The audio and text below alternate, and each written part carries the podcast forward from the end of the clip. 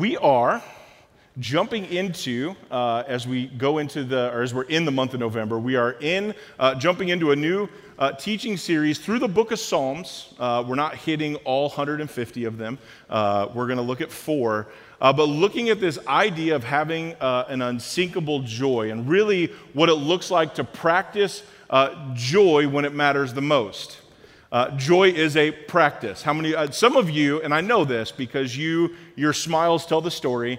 Uh, you naturally float around in joy. Uh, your world revolves around joy. You exude joy as you go.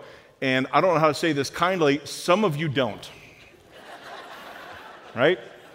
Uh, I've been told by many that my, my face, when I'm not, when I'm just staring, does not look like one that is overly joyful. Um, uh, I tend to, my wife says when she can catch my eye contact, I smile and she remembers, oh, there he is, right? Uh, because if not, I kind of get this furrowed brow and uh, have this, I don't know, I don't think it's grumpy. I think I'm, I, I say I'm focused on higher things, but uh, usually I'm trying to figure out what trades the Bears could make to make their season better. So, um, but in all of that, right, there, there, is this, there is this practice of joy. And here's the reason why we have enough reasons around us to not be joyful. There's enough going on in our own lives, in our own families, in our neighborhoods, in our city, in our world uh, that, that tend to steal joy from us when we read Scripture, and Christ is the reason why we have joy. And so, as we go through, what we wanted to be reminded of is this listen, Thanksgiving, uh, even though, you know, the, the festivities around it, whatever decorations you got from Hobby Lobby that are in your house, you know, give thanks and blessing and all those things. Usually, those have to sit on the wall while we're mumbling under our breath all the tasks we have to do, the people we have to please, the preparations we have to make. Uh, Thanksgiving can kind of have this season where, you know, when it comes time to pray for the meal, then we remember, but then as soon as we start eating it, then we're arguing with our uncle about some crazy thing in the news, and we got this going on over here. You get what I'm saying? We call it Thanksgiving, and there's moments of it, but it's not a season. What we want to do is go into uh, this November with a reminder, not just of this um, facade of being thankful, but to be reminded through reflections in the Psalms of, of to whom and to what we have to be thankful. And we want to look at joy because there's enough that steals our joy.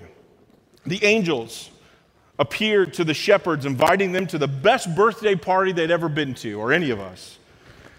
And the angels say this Fear not, for behold, I bring you good news of great joy that will be for all the people. For unto you this day in the city of David a Savior who is Christ the Lord. Get it? The reason why there's going to be great joy for how many people?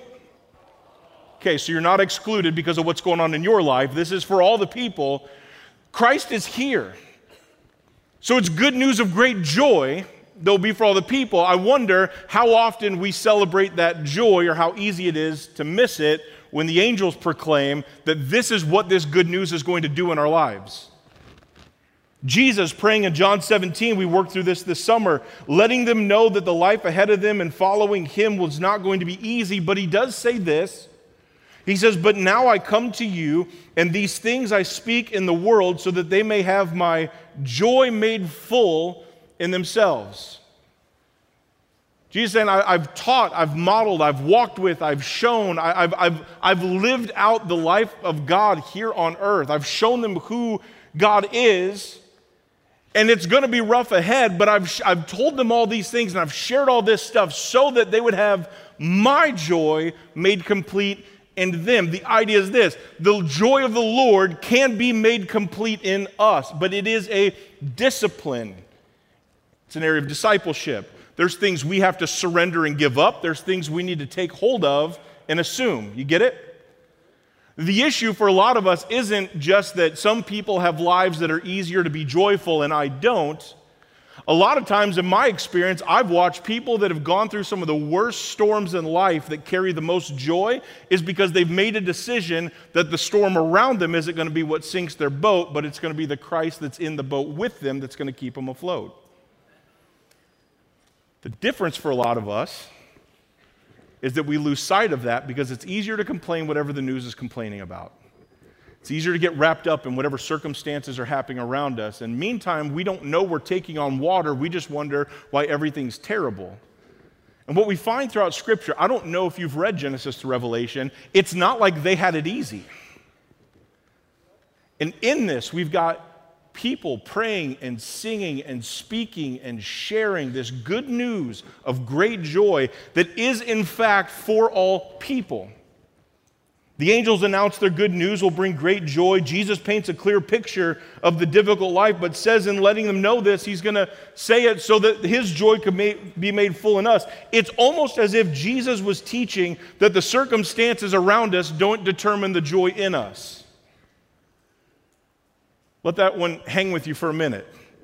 Everything going on around you is not the determination of whether you have joy, it's what Christ is doing in you. There's, there's this image, and we see it often actually in the city of Jerusalem. There's, there's this spring that flows through the city. Life comes from inside of it. It's not uh, what's happening on the outside, it's what's going on on the inside that sustains. Often, we are getting overwhelmed by all the bad news around us that we end up forgetting the good news that's for us. Many of us have been in proximity to God but continue to sink in the chaos around us rather than finding the joy in Christ who has gone before us. This week, we're starting this new series called Unsinkable Joy, practicing joy when it matters most. I like this imagery of a lifeboat, right? Uh, if, if you need a lifeboat, you need to have built it before you needed it, right? It doesn't help you that much if in the moment where things start tanking, then all of a sudden you're like, oh man, where did I put that lifeboat so that I don't drown in the middle of the ocean? You get the image? It's a thing that needs to be built in preparation for possibly when the situation would arise that it is ready and it's there. I'm going to say joy's in the same way. Uh, joy is this, uh, uh it, it's not just an emotion, it's a practice, it is a disposition, it's a place in our heart. It's a posture, it's a perception, it's how we view things, it's a reality in us that exudes from us. Right? And the more we build a sturdier understanding of the source and foundation of that joy in Christ, the easier it is when that next storm comes. Not that it won't hit you, not that it won't wreck you, not that it won't mess with you. It just won't take you down because there's a joy in you that moves you forward towards eternity rather than temporary things that drown you because they got you. Life is tough, following Jesus is tough, and all the struggles, we can lose the practice of thanksgiving and hope and abiding in His presence and joy. Joy is a practice and it's a discipline. We need to remember the source and situation of our joy so we can practice it no matter what's happening around us, that we can have the Lord's joy in us. Psalm 32 is where we're going to be today. This is a psalm that uh, there, there's a fancy theological term for, but that's not going to help us today. Ultimately, it gets couched in a few psalms uh, that are believed to have been out of the, um, the, the, the, the, sin of David with Bathsheba. Uh, they're, they're these kind of reflection psalms of that moment and that situation and everything that happened. Uh, I want you to think about this with me, right? Uh, David completely wrecks everything. And in that, there's a woman who was violated, a family who was destroyed, a husband who was killed. There was sin that was hidden. There was a baby who died. And in all of that, David's family is falling apart in complete destruction. The country around him is falling apart in large part because of his family. Does that sound familiar? What we've got to work with here is in the middle of that, there's these words that David sings out. There's times that David has. One of the moments in here that's absolutely beautiful is to find David's reflection, not out of his sin, but out of his Savior. Uh, if you would stand, I want to read with us Psalm 32. And I want us to find in here everything around David is run down and falling apart. But in the midst of that, here is David's words out of Psalm 32. How blessed is he whose transgressions are forgiven, whose sin is covered. How blessed is the man to whom the Lord does not impute iniquity, and in whose spirit there is no deceit. When I kept silent about my sin, my body wasted away through my groaning all day long, for day and night your hand was heavy on me. My vitality was drained away as with the fever heat of the summer. I acknowledge my sin to you and my iniquity I did not hide. I said, I will confess my transgressions to the Lord. You didn't forgive, you did forgive the guilt of my sin. Therefore, let everyone who is godly pray to you in a time when you may be found. Surely, in a great flood of great waters, they won't reach him. You are my hiding place.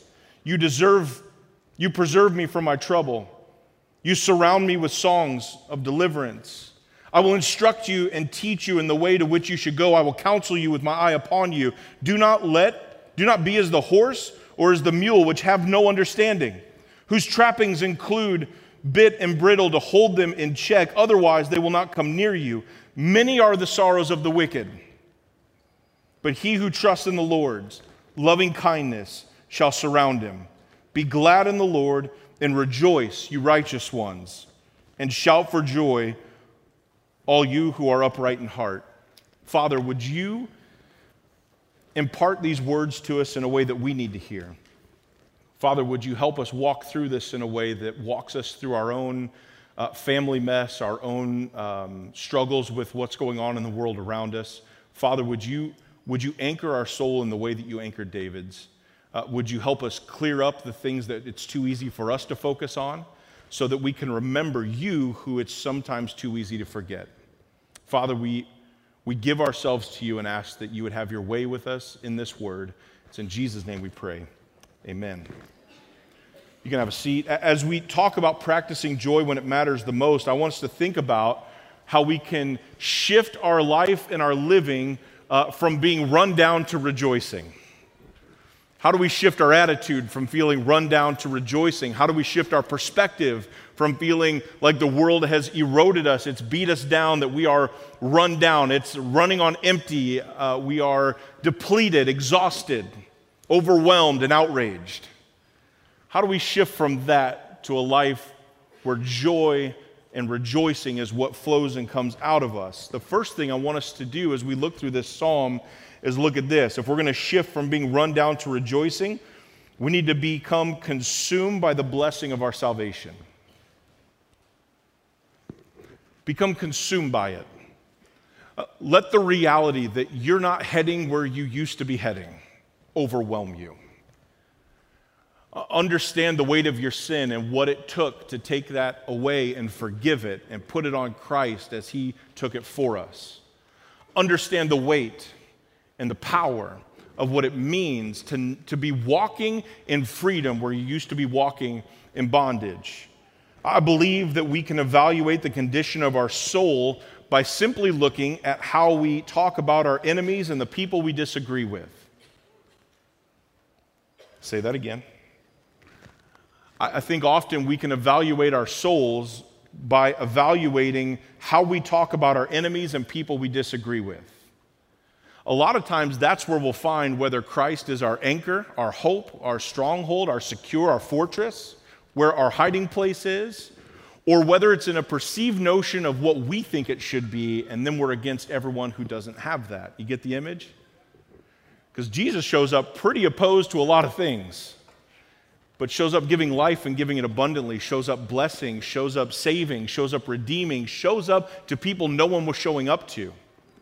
And so, what I want us to wrap our minds around here is you may claim a life of rejoicing Jesus, but for some of us, take a look at our conversations and our social media interactions. And what would we would reveal would be a life consumed with outrage, opposition, and maybe even personal opinions. What the world hears from us is not the joy in us, it's the rundownness of the evil world around us. You following me? No one? Okay. Do we need to take a breath? Is this too much? No? All right. What we are consumed by is what comes out of our mouth. Listen to David and what comes out of his. How blessed is he whose wrongdoing is forgiven, whose sin is covered. How blessed is a person whose guilt the Lord does not take into account and in whose spirit there is no deceit. How often do people hear this story from you? About how blessed you are because God has forgiven the wrong that you've done, how blessed you are because Jesus' blood covered your sin, how blessed you are and how you're living because your guilt is no longer considered by God, how blessed you are because you no longer have need to hide or twist the truth because the truth in your life overshadows all else. Is that what you're known for? As someone who can't stop talking about the blessing of the Lord in your life and what He's transformed in you and what He's transformed for you and how His Spirit has reshaped who you are and made you a new creation, that you're not who you used to be. When we hear David, what we hear is a reminder that while his family and his world is falling apart, there's something God's still doing in his own soul. The consequences of his sin haven't stopped, but the forgiveness of it's taken over. What comes out of our mouths is an indicator of what's in our heart. There's a moment in Jesus' ministry where he was being asked by the Pharisees why he and his disciples were breaking all of these cultural and religious laws, specifically about eating rituals.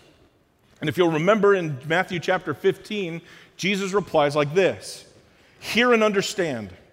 It is not what goes out into the mouth that defiles a person, but what comes out of the mouth. This defiles a person. Go to 18. But what comes out of the mouth proceeds from the heart. You catch that? What we talk about, or in a digital age, what we type about. Right? The things that come out of us, all it is doing is showing the people in front of us what's going on inside of us. And oftentimes we can look at the percentages of the content we talk about. And what I read when I am reading this psalm is David reflecting and rejoicing, uh, reminding himself and claiming that blessing that's over him, and being reminded of all the reasons he has to be blessed in a life situation where it looks like everything is beating him down. What comes out of the mouth proceeds from the heart, and this defiles a person. For out of the heart comes evil thoughts, and murder, and adultery, and sexual immorality, theft, false witness, slander. These are what defile a person. So, what we say can mess with who we are. The question is when we're going through these things and when the storms are around us and the situations arise in us, are we people who explain the blessing that we're consumed by, or we people that complain about our outrage and our opinions of what is going on around us? As disciples of Jesus, we need to crucify any value in speaking what's on our mind or in our heart and live into the discipline of speaking from a life that's been submitted to God and is overflowing with the blessings of our salvation. Too often, we don't make a big enough deal of our forgiveness. Would you agree? And not the person next to you, like the one sitting in your chair. That too often we cannot make a big enough deal about our own forgiveness. And so we end up looking at what needs to be forgiven in everyone around us. When we overlook our salvation story, we lose joy in what God has done. When we live consumed by the joy of our salvation, we live a blessed life. Second thing I want us to look at in Psalm 20 or 32 is this. If we're going to shift from being run down to rejoicing, contemplate the erosion caused by your sin. There's joy when you know what sin's done in your life because then you know what you've been forgiven of. Uh, sometimes I will speak for myself. It's easy to cap off and say, man, that was my new birth. I'm in a new living hope. I'm here now and I forget what was behind me, which I think is okay in a lot of ways. I don't want to be shackled to it or bound by it, but I forget who I was and what I'd done. I forget everything in my life uh, that produced the sin that was pulling me away from God. And in that, it's easy just to assume that my entire life is this new life. And so when I look at other people, all I see is their old life. Have you ever done that? What's a helpful practice for us is to go back and remember not to get stuck in it, not to get messed around with it, not to let it invade our life and our soul, but it is helpful to be reminded of the power of the resurrection and what needed to be put to death. Verse 3 says, When I kept silent about my sin, my body, or the, another way of translating body, my bones wasted away. Get it? Uh, when I didn't think about it, when I didn't talk about it, you remember this moment in David's life between the sin and Nathan coming and pointing it out? In that moment of silence, I said nothing, and it felt like things were eroding away. Everything was crumbling. Through my groaning all day long, for day and night your hand was heavy on me, talking about the hand of the Lord, heavy on him. My vitality failed as with the dry heat of summer. Uh, that word vitality uh, is used in plants uh, uh, to talk about like the juice. So it's literally this, this source of life drained out of me as in a famine or a dry, parched desert. Get it? When I was there, there was nothing.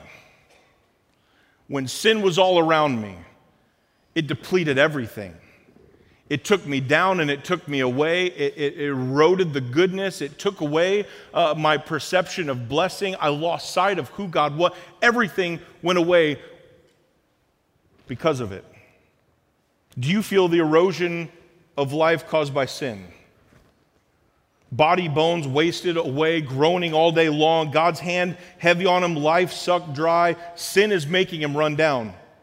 It reminds me of the imagery because we find the end result somewhere around Ezekiel 37. Remember that image of the valley of dry bones? I know that they're painting a different picture, but what came to mind was this is this image of these dry bones that had wasted away where life was no longer in them. And these were God's people. And God tells Ezekiel, prophesy to them, speak, tell them what's true, right? And watch them. And all of a sudden, you remember, if you don't, man, if you don't know this story, this is a good one, right? If this was made into a movie, it would freak you out, okay? Uh, so it's that moment, like all the bones in this boneyard start coming together and skin starts covering and muscles grow, and all of a sudden they look like humans. But there's an issue there's no life. Because God had not yet breathed into them all they had was the produce of man's ministry. Can I say this gently? Sometimes we surround ourselves with great teaching and preaching and people who teach the word and share the word and have written about the word, and we receive, we receive, we receive, we receive, and we end up in this posture where we look alive, but we're pretty dead because it's been people who've spoken to us, but God's not yet breathed into us. Got it? That we can be surrounded by the prophecy without being overwhelmed by his presence. And in this is where we find David speaking out of is this reality and this moment of catching himself. Man, right? He he'd been walking with the Lord. This wasn't like his sin way, way, way, way, way, way before. This was he'd been doing really good. Right? As a commander, as a, uh, a king, even as uh, he, this was the anointed one. This was the guy. And then all of a sudden, everything falls. And he goes and he reflects of the wasted awayness of his life. Some of us have become comfortable with our current reality, mistaking it as the fullness of our new life in Christ. You may look better than you used to on the outside, but you know that there's a weariness in your heart, a heaviness in your soul, or a darkness in your mind. You have experienced the erosion of sin. You know it really well. Some of us are feeling that erosion in our life and our soul right now. And can I tell you, that's not just a bad day and you're not just experiencing a tough season. This is not just a cloud that is hanging over you. Some of us need to take an inventory of the condition of our soul and see this ongoing separation from God that's eroding the fullness of your life. It's not someone else's fault all the time. It's not because you've just been dealt a bad hand. Sometimes it might be that we live in patterns of sin and denial that just continually erode at that fullness of life for us. Changing habits, rhythms, and routines will not work for this kind of thing. There is not a self help book from Amazon that's going to walk you through this. You don't need a solution for your symptoms, you need a savior for your sin. If you are following King Jesus as Lord over your life, there is joy that comes in remembering and deeply thinking through what sin had eroded in your life, because then you can look at your present day and see what God's built out of what was lost. If this feels like your life right now and Jesus is not Lord over your life, we've all been there too. But the only reason we can rejoice is because we've been redeemed, and that's available. If you are a believer, but you're caught in a season of life that is far from God, and this description feels all too familiar, don't forget, David keeps writing. There's more that follows. Read with me. Because the third thing I want us to look at is this when we confess our rebellion and we embrace our forgiveness. Psalm 25, 32, verse 5, he then says this that erosion had happened but I acknowledged my sin to you and I did not hide my guilt. I acknowledged it. I, I, didn't push it away. I didn't blame it away. I acknowledged it. I pointed it out where it was and I acknowledged my sin to you and I did not hide my guilt. Uh, in my Bible, I had written this quote from Warren Wiersbe. It says, Guilt is to the conscience what pain is to the body. It hurts when it hangs around too long. David says, I will confess my wrongdoings to the Lord, and you forgave the guilt out of my sin. Or, sorry, you forgave the guilt of my sin. Uh, that word for wrongdoings there uh, can also be translated transgression, some of your Bible might say, or rebellion. That out of God's goodness, we just went and did our own thing and went our own way and parted ways with God to do whatever it was, but it wasn't just choosing a different option, it was walking away from the Father. Confession is hard, isn't it? That's why most of us don't do it. Because it's easier to create defense mechanisms to make sure we don't have to confess, uh, confess any wrongdoing. We can blame others, right? Usually it's someone else's fault. We can hide the truth of what's actually happening. We can normalize sin and convince everyone around us that it's not that bad point out someone else's life and make them seem worse so you don't feel so bad, right? Teddy Roosevelt was a little wrong. Sometimes the comparison is not always the thief of joy, right? As long as I can be convinced they're worse than I am, I can feel okay, right? Well, it's not like I'm that. But I love David gets in a spot where his heart with the Lord has been restored and it's been renewed, and he knows because he was able to point it out and express it to the Lord, acknowledge it, that that's where things start shifting. David prays in Psalm 51 over these same events Restore to me the joy of your salvation. God, would you, would you build that back in? I've lost it.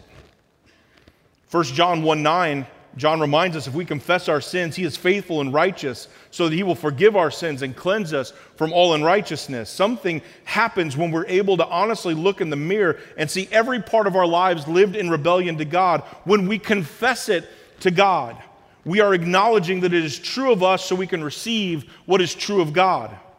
The guilt, the shame, the decay of sin weighs so heavy. And forgiveness breaks the bondage and makes us free and we live in that freedom where Jesus says, listen, if, it, if the Son sets you free, you're free indeed. And some of us, the Son is set free, but we still have been convinced or stay in the spot where the guilt is overwhelming and we don't live into the fullness of the freedom. Confess your rebellion to the Lord and he will forgive. Verse 6, he says, Therefore, let everyone who is godly pray to you in a time when you may be found. That's a weird verse when God can be found, as though it's like fishing, where in the morning the fish are biting heavier, right? Around two o'clock, God seems to be found easier. How, what are we talking about, right? I love John Calvin explains it this way it's not that there are times when God cannot be found. This is in the time you are stimulated by a sense of your own need to repent back towards God. In that moment where you know you need to cry out to God because he's there and you can see him and you know how to find him and you know how to talk to him and you know how to confess it and you know where to go to acknowledge it, but you know as well as I do. Give it a couple hours and you're on to the next thing. And that moment that could have shifted and shaped everything is gone and you're back to the weight and the bondage. Often God exposes sin, and rather than confess in prayer, we cover it up in shame. Says, Certainly in a flood of great waters, they will not reach him. Get it? No matter how deep it gets out there, it's not going to touch where I am with him. You are my hiding place. You keep me from trouble. You surround me with songs of deliverance. It's powerful. If you go back and read uh, this story in Scripture where David sins with Bathsheba and this moment happens, what you find is, is while they're waiting to find out if this baby was going to live or not, he is not eating, nobody's talking to him, and when he finds out that the baby has passed, he goes into the temple and he sings. He returns back to the Lord.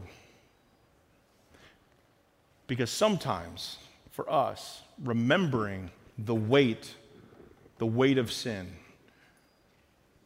if returned back to the hands of the Lord, will draw us into his presence, not make us hide from it. David's response when his world collapsed was to go into the temple and worship. I wonder if our lack of joy is because when we get run down, rather than confessing our rebellion, we complain about something or someone else around us. A little bit of Jesus, don't mess with the speck in someone else's eye when you got a log hanging out of your own. But we can see that one, right? Confess your wrongdoing and embrace your forgiveness. Don't hold on to what Jesus has freed you from. Here, here's the fourth and last thing celebrate being surrounded by God's goodness. And I say that because for many of us, it's easy to be surrounded by the world's badness. And that can consume us to the point where that's what we live out of. You get the difference? It's either the badness of the world around us that is what we're living out of, or it's the goodness of God in us that what we're living out of. And we make that decision. Which one will overflow? Which one will uh, fill us up? Which one will come out? Which one will people experience in our life? People who carry the name of Christ but are the best complainers in the office?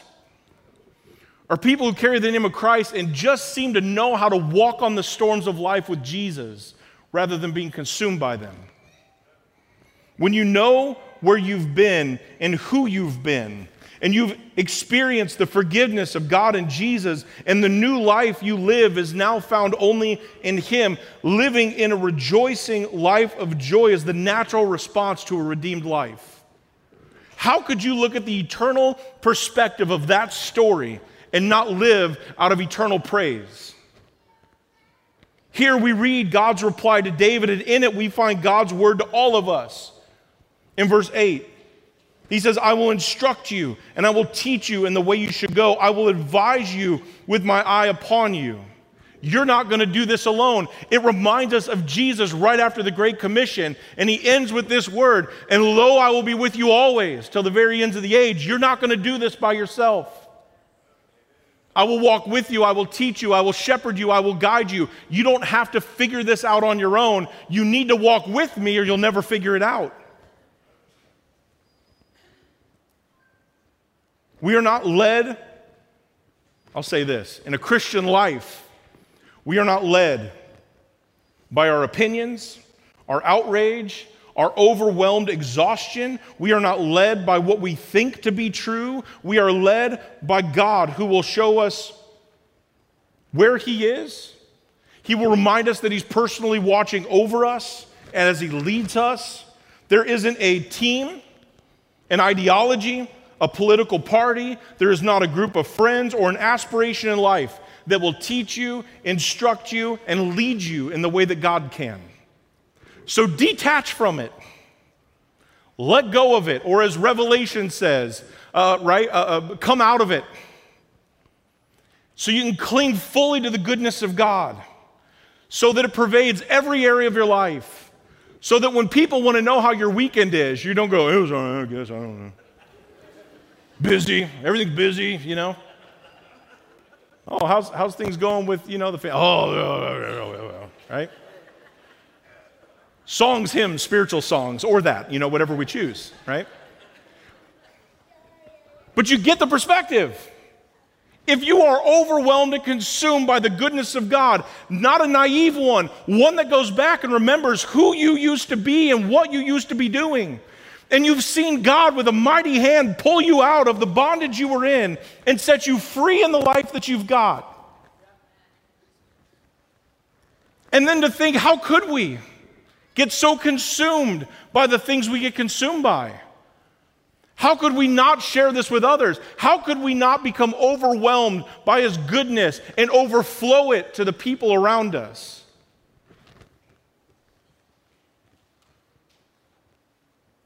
Verse 9. It's a nice comparison here. Thanks, David. Do not be like the horse or the mule, which have no understanding, but has to be controlled by bit and bridle, or they will not come to you. You get the image? You're either going to be in the presence of the Lord or you're going to be controlled by someone else. That's it. That's your options.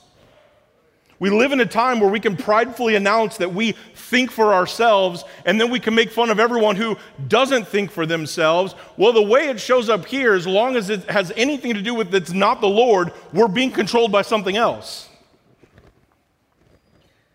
And we'll put down those who don't think like we do. The truth is, we are always following someone else. Even when you think you're following you, my guess is that may not be true.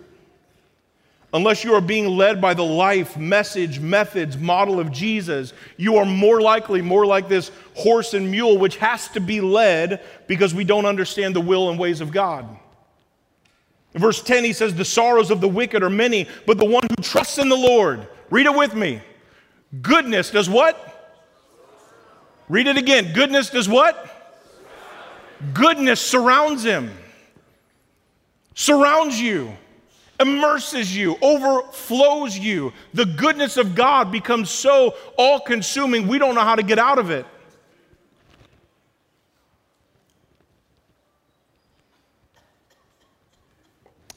Another way of asking is this Are you trusting the Lord or are you trusting in other people or things? Will life for you be good when God gets his way or your party or candidate or team or ideology or whatever you think when they get their way? Could we release all of that so we can put full stake and trust in the Lord so we could be overwhelmed and consumed by His goodness and live out of that? That doesn't mean we live naive. In fact, it means we live with our eyes open to the reality of who God is and what He's doing. Verse 11, he says, Be glad in the Lord and rejoice, you righteous ones, and shout for joy, all you who are upright in heart. Don't forget, while he's praying this, his family is crumbling and so is his country. But because of what God's doing in him, he still says, Be glad in the Lord and rejoice, you righteous ones, and shout for joy, all you who are upright in heart. The goodness of God is all around the one who trusts in the Lord. Child of God, you have been saved from your sin. You've been redeemed from the death you were heading towards. You've been forgiven of all of your sin. You've been cleansed from all unrighteousness. If that doesn't cause you to rejoice, then I don't know what in this world you think ever will. This isn't just good news, it's the good news. We were dead in our sin, but we've been made alive in Christ. Our sins were forgiven when Jesus' life was given. We have been saved from the world by the Son of God sent to this world. People who claim Jesus as Lord but live void of joy have no powerful testimony in a world dying of sin.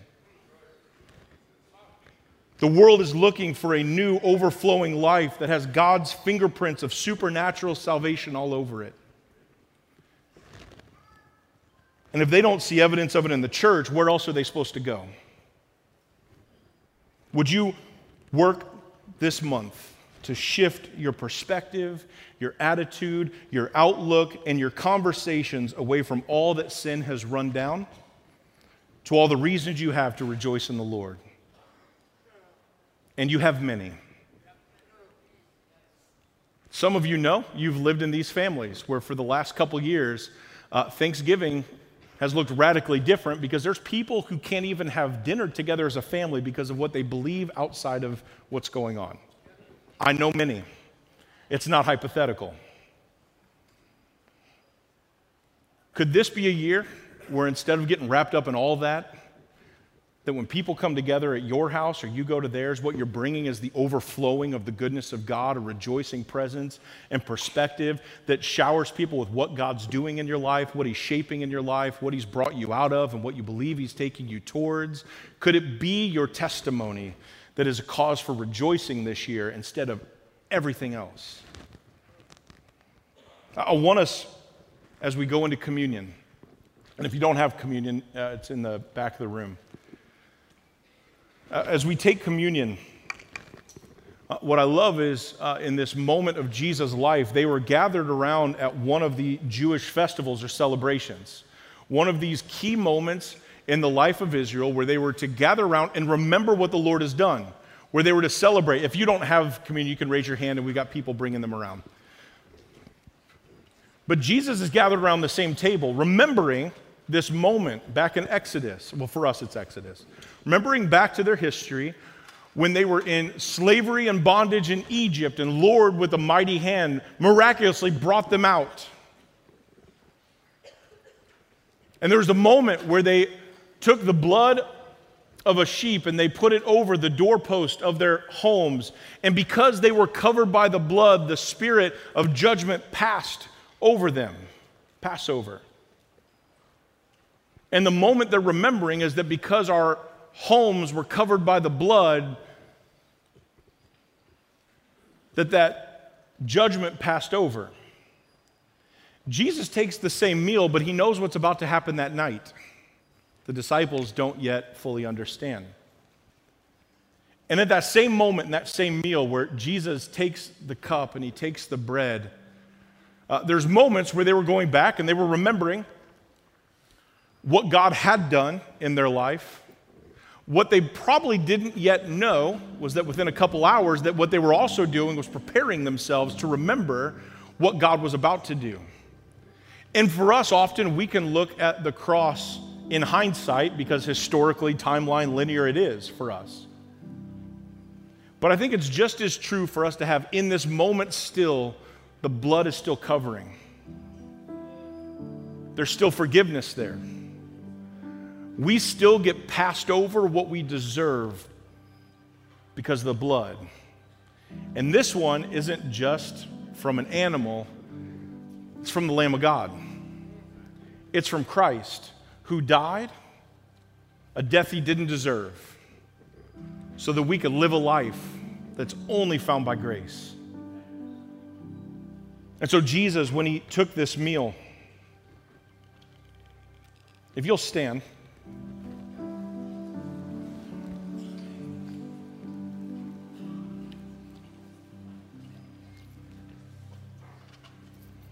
In Luke chapter 22, verse 19, says he took the bread.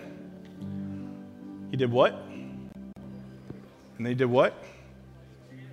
Gave thanks.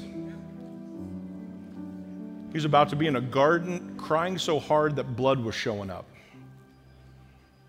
But he gave thanks.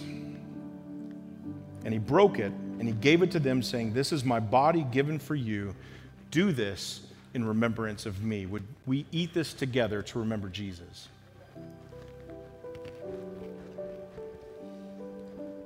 In the same way, after supper, he took the cup, saying, The cup, this cup is the new covenant in my blood, which is poured out for you. But we drink this to remember him.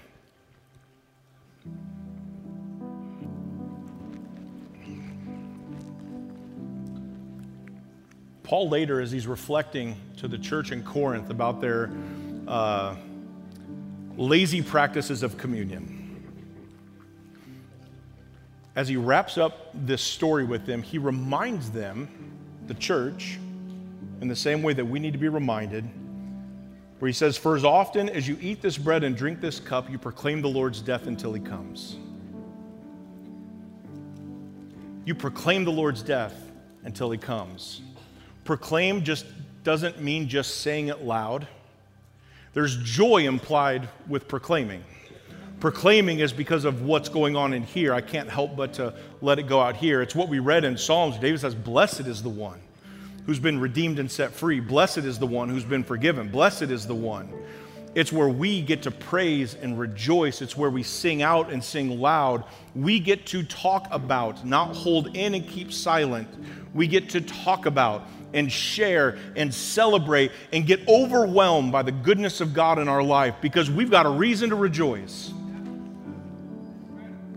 We joyfully proclaim the Lord's death because, like David, our reason why, instead of living run down, is because in Jesus we can rejoice. Would you pray with me? Father, we thank you for who you are.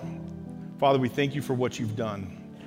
God, we, we proclaim that if it wasn't for Jesus, we'd be lost and hopeless. But because of Jesus, God, we can't wait till your return.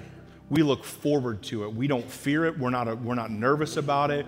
Father, we are prayerfully expecting because we just want to be with you.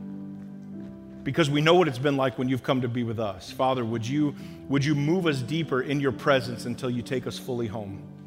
Would you remind us the goodness we have here because of what you've done? And Father, would you point us towards you and remember that there will be a time where there will be no more mourning or crying or pain because this old order of things will pass away. And until then, will we live a life of rejoicing, not because of what you've not done yet, but because of what you've already done in Jesus. It's in His name we pray. Amen.